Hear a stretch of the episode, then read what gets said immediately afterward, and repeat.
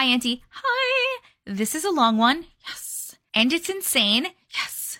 This just happened to me and I don't know what to do, so I just decided to tell you about it. I'm a 20 year old from India.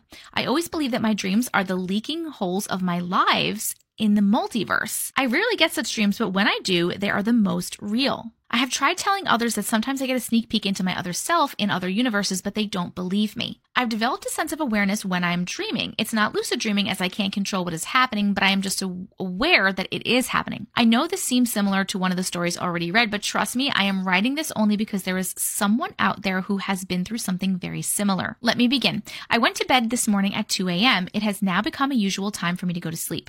I started dreaming almost immediately. I was aware that I was dreaming, but it felt so real. So I was somewhere in India itself, but it was not my city or my house. The dream started off as me meeting someone, a man a couple years older than me. Let's call him Alex. He had a little different appearance. He looked human, but he had a slightly different features. This fact is important. But nobody could make out this difference in him except me. I don't know why.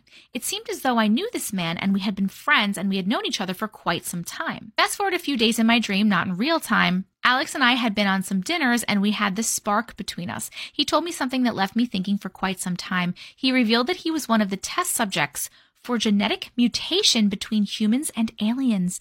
He revealed that he had dominant human characteristics. He said that only his physical appearance was slightly alien and he had the ability to manipulate human brains into thinking that he was normal. He revealed that he has not used his manipulation on me and that is why I could see the difference. He asked me why I had never questioned about his difference, and I told him that I simply chose to ignore that fact because I liked him. Note, he was handsome not ugly alien difference. He was handsome with just a few different features, which made him look extremely gorgeous. they say that our brains can't make faces, and every face we see is a person that we have brushed past in our lives before.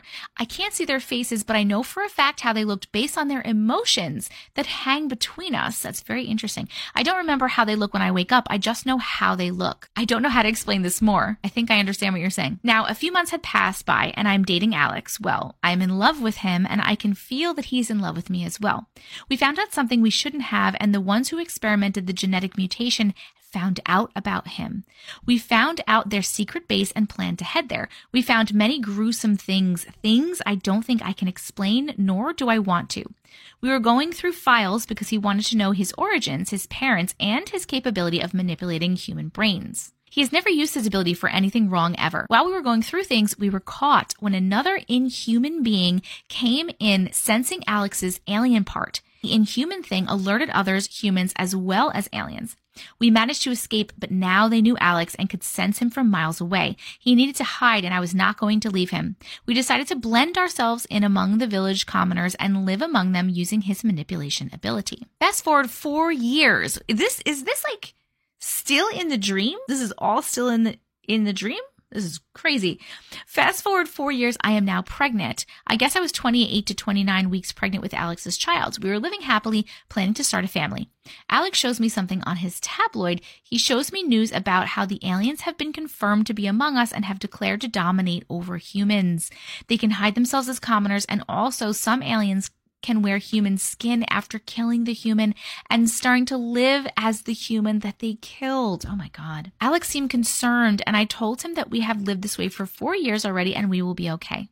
The next day, Alex and I went out for baby shopping. Alex was frozen as soon as he entered. I tried to take him out of his trance, but he seemed scared, not for himself, but for me and our baby. He told me to remain calm and pretend like we were okay. I did so. We shopped for some things and then we found an empty place with no one around. The scared expression returned. He told me that almost every one of the people around us were not humans. He said he saw one of the things from the lab where they experimented on him there. He said he was afraid that they may kill me and our baby. He asked me to go back home, pack as much as I can, and leave. Alex stiffened as soon as he finished his sentence. I asked him what happened. He said there was someone close by hiding. I saw two men come out of hiding. They had sword looking weapons in their hands. Alex tried to hide me and asked me to run, but one of them attacked Alex with the weapons. I saw Alex fall to the ground, and that is when my brother woke me up. I woke up in a cold sweat. He said I was crying and sweating. I told him it was nothing and asked him to leave. I checked the time, and it was now 2 p.m. in the afternoon. I slept for 12 hours and spent four years in another universe I remember everything so vividly because it felt so real. I broke down crying because I saw Alex die and I think the feelings were so real too. I know all of this feels real fictional, but trust me, I have never felt something so real while I was asleep.